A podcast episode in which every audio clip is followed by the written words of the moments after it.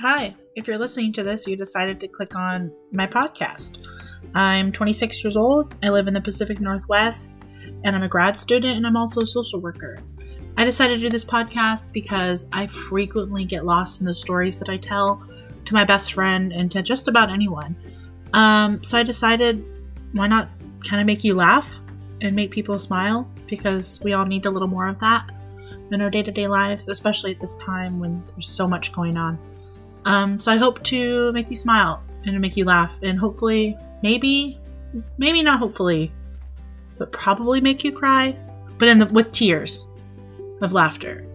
Wow, I'm bad at this, but that's part of the fun. Tune in when I officially post my first episode. Bye.